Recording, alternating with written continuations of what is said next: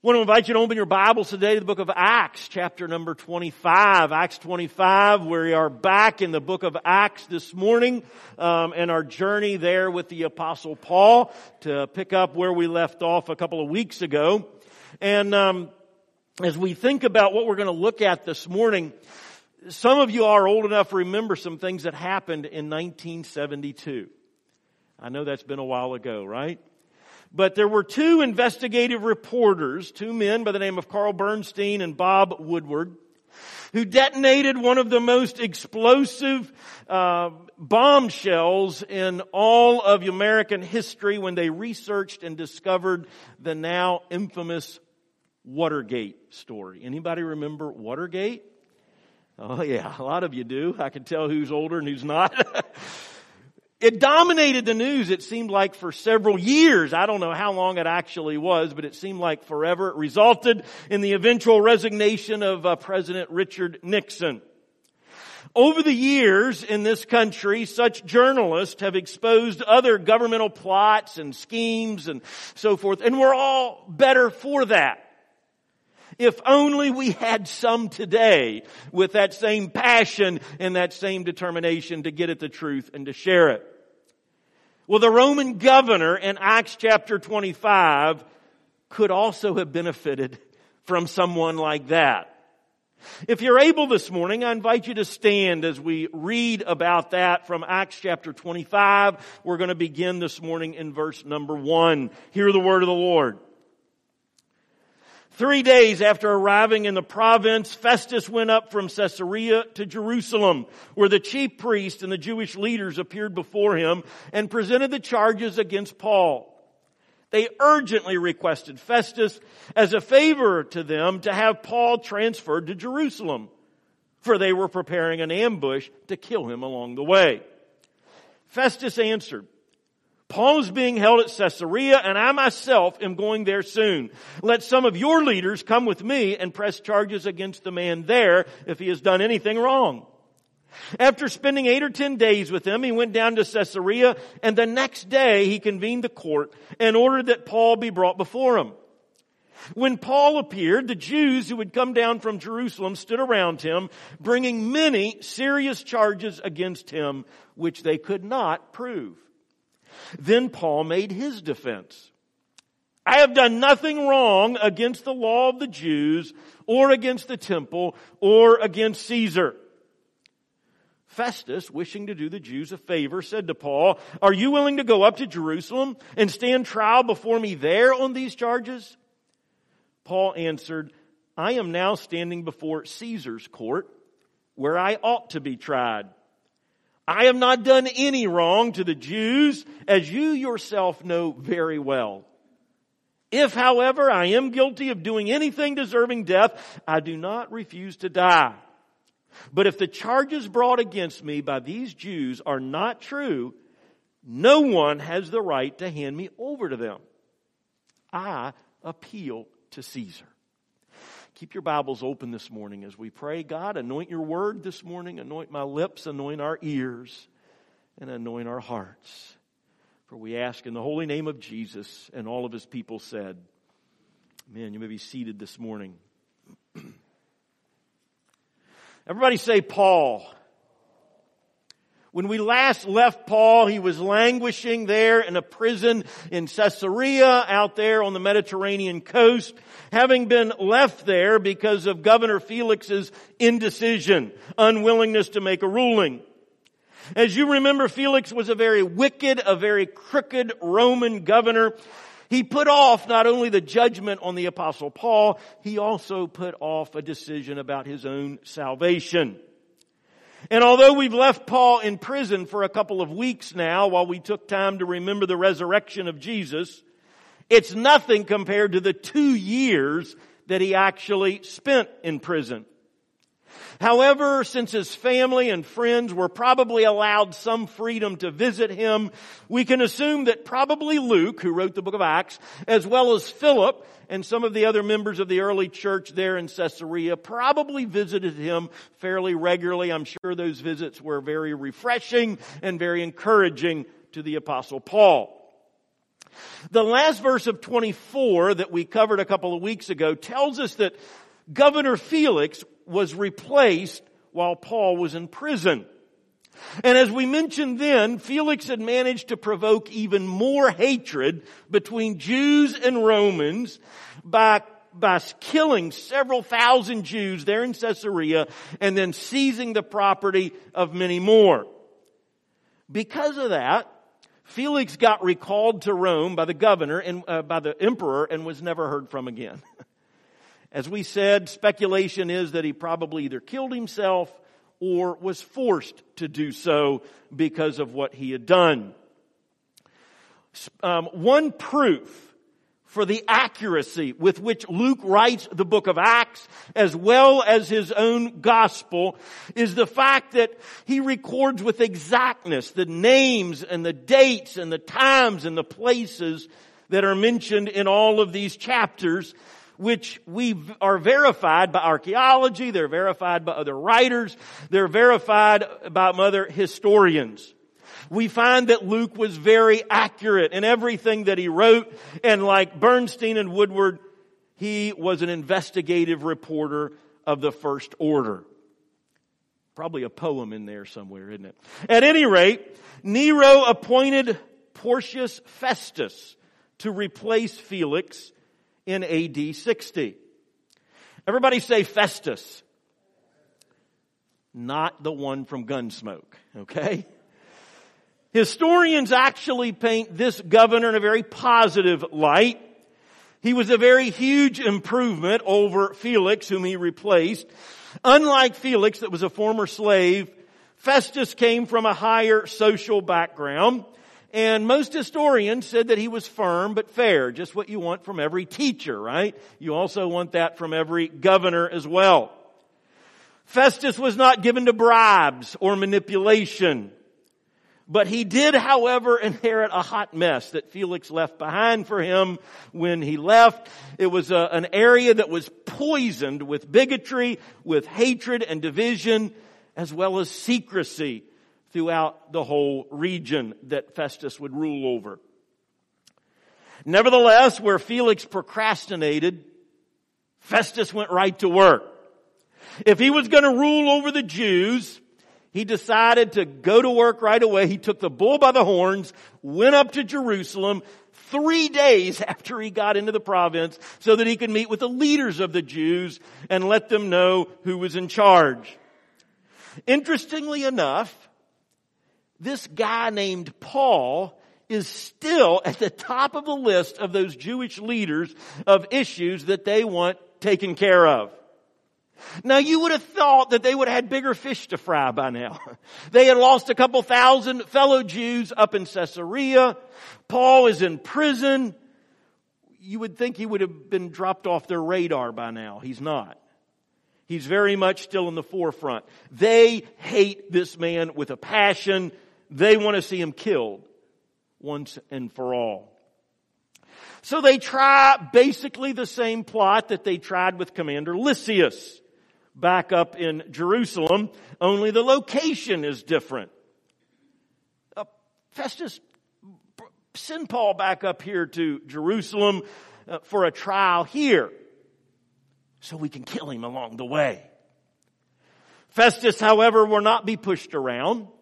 And maybe, maybe he smells a rat. He knows something's not quite true, not quite right. And so he says, how about if you come to my place instead? And so they do.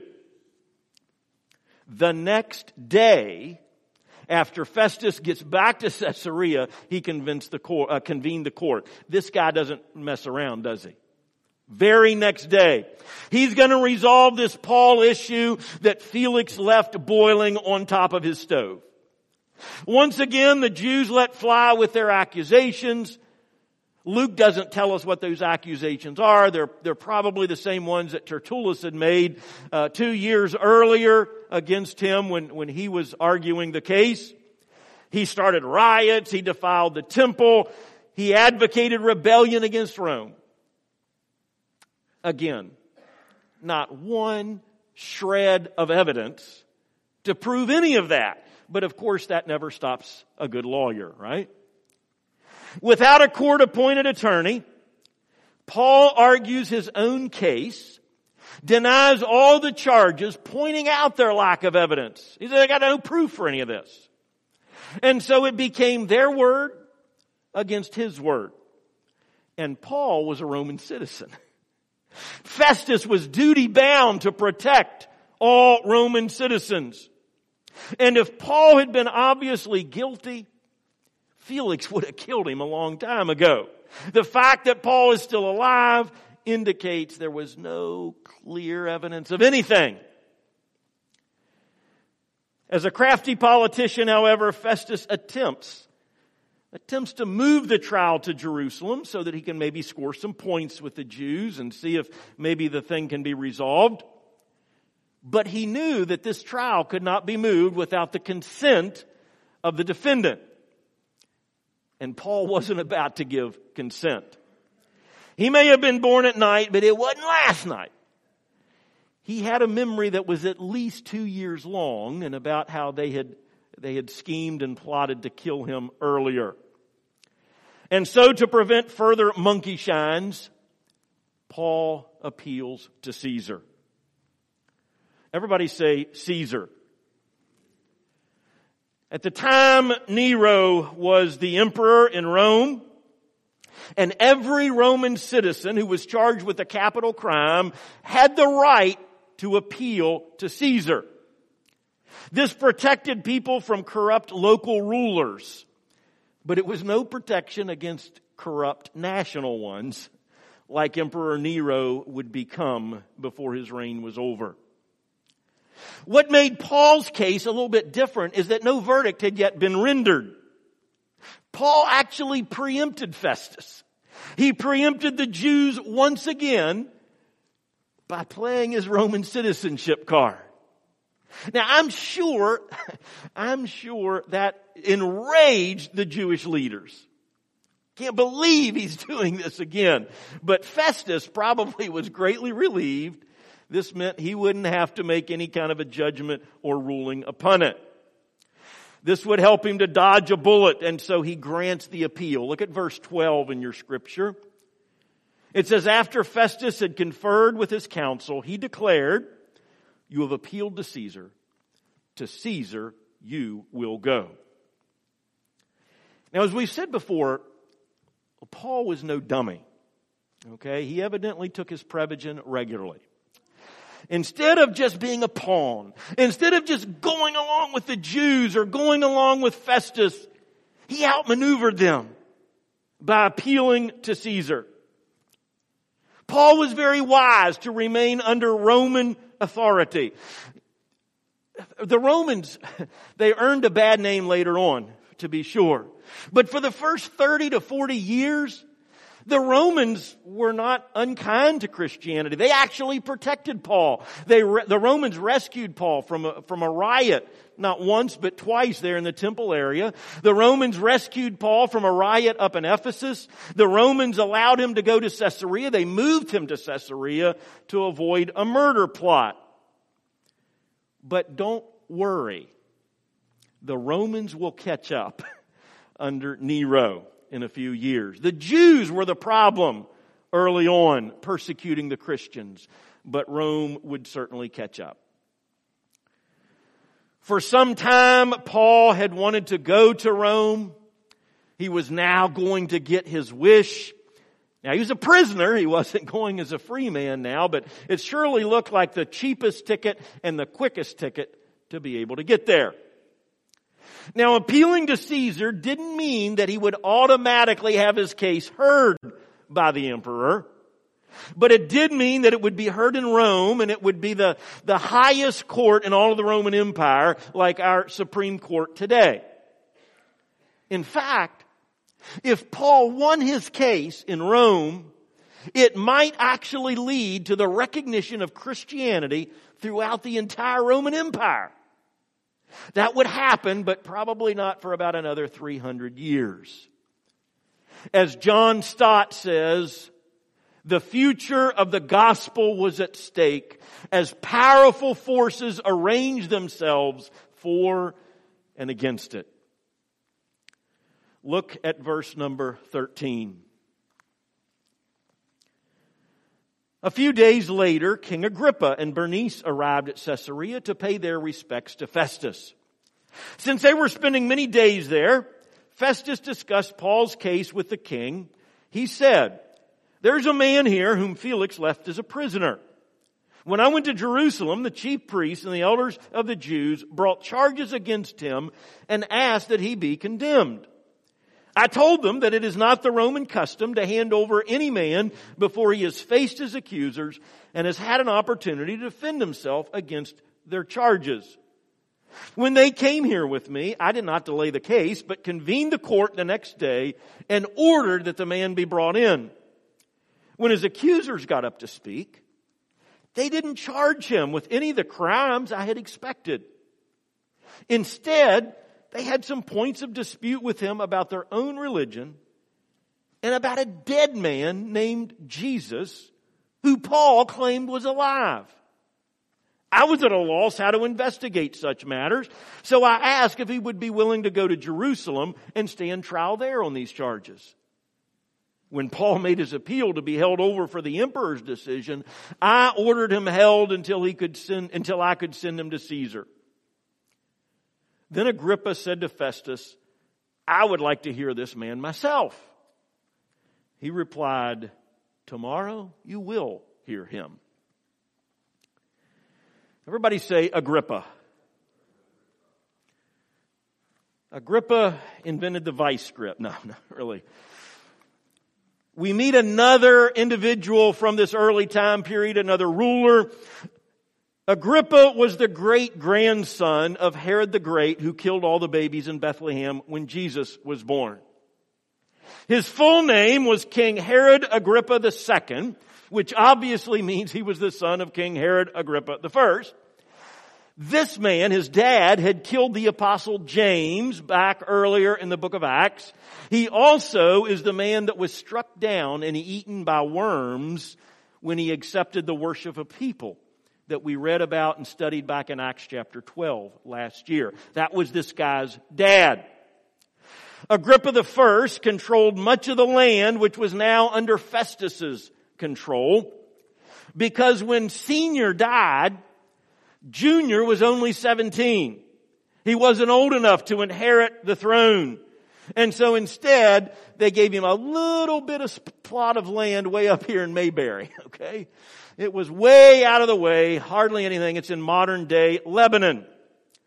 Now as he got older, they did give him more territory, which included all of this. And he actually, up here at Caesarea Philippi, he built what the ruins of this temple are still there today. And this is what they say it probably looked like at the time. In a very odd arrangement, this man was given control over the temple down in Jerusalem, even though that wasn't in his territory. And he also controlled who the high priest would be. And so pretty odd that he would control territory way up here, but also have control over some things down there. Well, since Agrippa was a trusted Roman ruler, he had Jewish blood as well. Since he had been around these Jews for a right good while, all of his life actually, he could be a great help to newbie Festus. Agrippa knew not only the landscape, he also knew all the players. In fact, he had appointed the high priest, Ishmael, with whom Agrippa met just a, uh, uh, yeah, with who Festus met just a couple of verses earlier back up in Jerusalem. But Agrippa didn't come there by himself. Everybody say Bernice. Bernice was Agrippa's sister along with Drusilla, who was the wife of Felix that we met a couple of weeks back. And aside from having quite a hairdo, Terry, do you think you could put something together like that? um, Miss Bernice got around. After her first husband died, Bernice married and had two children with her uncle before he died. She then lived with her brother, this Agrippa, which many believe to involve incest. She married another king only to divorce him and return to her brother. Later she would become a mistress to the Roman general Titus when he came to besiege the city of Jerusalem. She went with him back to Rome and lived openly with what would be the future emperor Titus until the Romans complained about her being a Jew. What was her attraction? I guess it must have been her hair, right? I don't know. But I think the soap opera writers surely studied ancient history when they put their plots together. Nevertheless, Agrippa and Bernice will get to hear from Paul in chapter 26, God willing, next week.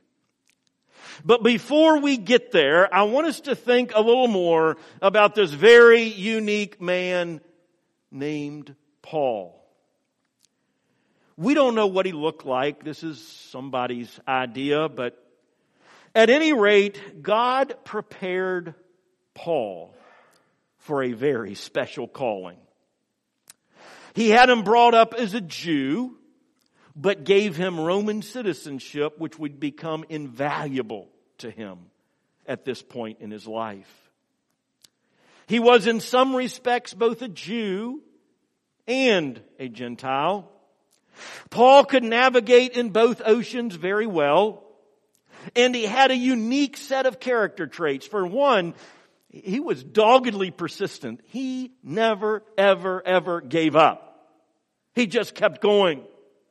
He was also remarkably intelligent. He was intelligent enough to write the book of Romans, which some have said is the most incredible uh, document on Christianity that has ever been put together. He was able to match wits with the high priest up in Jerusalem, and at the same time, he was able to talk a lowly, escaped slave, Onesimus, into doing the right thing. He had the best education with Gamaliel. He had the skills of a tent maker so that he could earn his own way. What an incredible human being God had prepared for a very unique calling. Amen? Amazing, amazing man. But before we put Paul in a league above your own, remember that the same God who made Paul made you. And he prepared you equally well for your calling in life.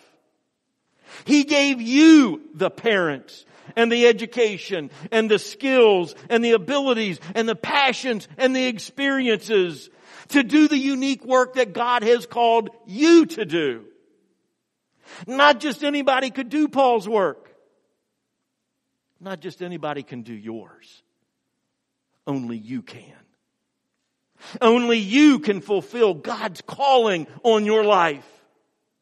Instead of complaining that you're not like somebody else and you didn't have this opportunity or that background or this lineage or whatever else, be thankful for the way that God has made you and determined to bloom wherever He has planted you. He may transplant you to some, some other place sometime. I, I don't know. He, he may allow you to bloom where you're at your whole life. I want you to understand this morning God has a purpose. He has a reason. And you are His man. You are His woman. You are His young man, young woman right now, right where you're at. In your family, at work, at school, in your neighborhood, wherever you may be. God has prepared you just as He did Paul. Finally, this morning, I want to take a closer look at verse 19 that we read earlier. In that verse, Festus admits that Paul's charges are not civil, they're religious. Specifically, these charges are about a dead man who Paul claimed was alive. The New King James Version translates verse 19 like this. But had some questions against him about their own religion and about a certain Jesus who died, whom Paul affirmed to be alive. A certain Jesus. My dear friends, I want us to understand this morning that Paul's accusations, Paul's trials, Paul's verdict all hang on a certain Jesus. Festus saw through the charges of sedition and rebellion straight to the heart of the matter. Paul wasn't on trial. Jesus was. His resurrection that we celebrated last Sunday was the heart of this matter. Festus could have benefited greatly from a good investigative reporter who might have gone out and researched this certain Jesus. He could do that in order to find out if Paul is lying or if he's not lying. You have to examine the claims. Unfortunately, that wasn't done, at least not for this court. Festus, aren't you just a little bit intrigued? Aren't you a little bit interested in this? Doesn't it make you ask a couple of questions about a dead man who Paul said was alive? Think about the implications if Paul is right about this certain Jesus. If there was one thing Paul was, he was sincere. Whether Jesus was alive or not, Paul certainly believed he was. He believed it with all of his heart, and even Festus knew that. Why didn't he check it out? Why didn't he check it out for himself? Although Paul used his Roman citizenship to escape flogging, he used it later to escape, escape this corrupt Jewish court. It was obvious, even to this Roman newcomer governor, that Jesus was the issue. Jesus has always been the issue. Jesus always will be the issue. Not only in Paul's life, not only in Felix's life, not only in Festus's life, but in your life and in mine. My friends, Paul was certain about this Jesus. Are you? It all comes down to Jesus. Last Sunday, as we celebrated the resurrection, we didn't go through all the proofs like we have done at some other times and some other years. But my friends, I want to tell you this morning, if you still have doubts about whether this certain dead man Jesus actually did come back to life, please, for your own sake, check it out without delay. Your eternity depends on this certain Jesus. Now, thankfully, an investigative reporter has checked it out. He has done that for us and he even summarized his findings in a book and it's now been made into a movie, The Case for Christ. Lee Strobel was an atheist. He was a lawyer and he was an investigative reporter for the Chicago Tribune. When his wife met Jesus, accepted him as her Savior. Lee set out to disprove the resurrection, rescue his wife, only to find that the evidence verifies Jesus' resurrection more strongly than any other event in history. As a result of that, this investigative reporter became a committed, excited believer himself. Both the movie and the book are widely available. This is my copy. I'll be happy to loan it out to anyone. But Lee himself is going to be in Winchester next September, this coming September. But don't wait until then. Do your own research now. That you might know whether Paul is a whacked out crazy man or he is a messenger with the best news ever. He is risen. My brothers and sisters, find the truth today about this certain Jesus and then receive him as your Savior and Lord if you have not already done so.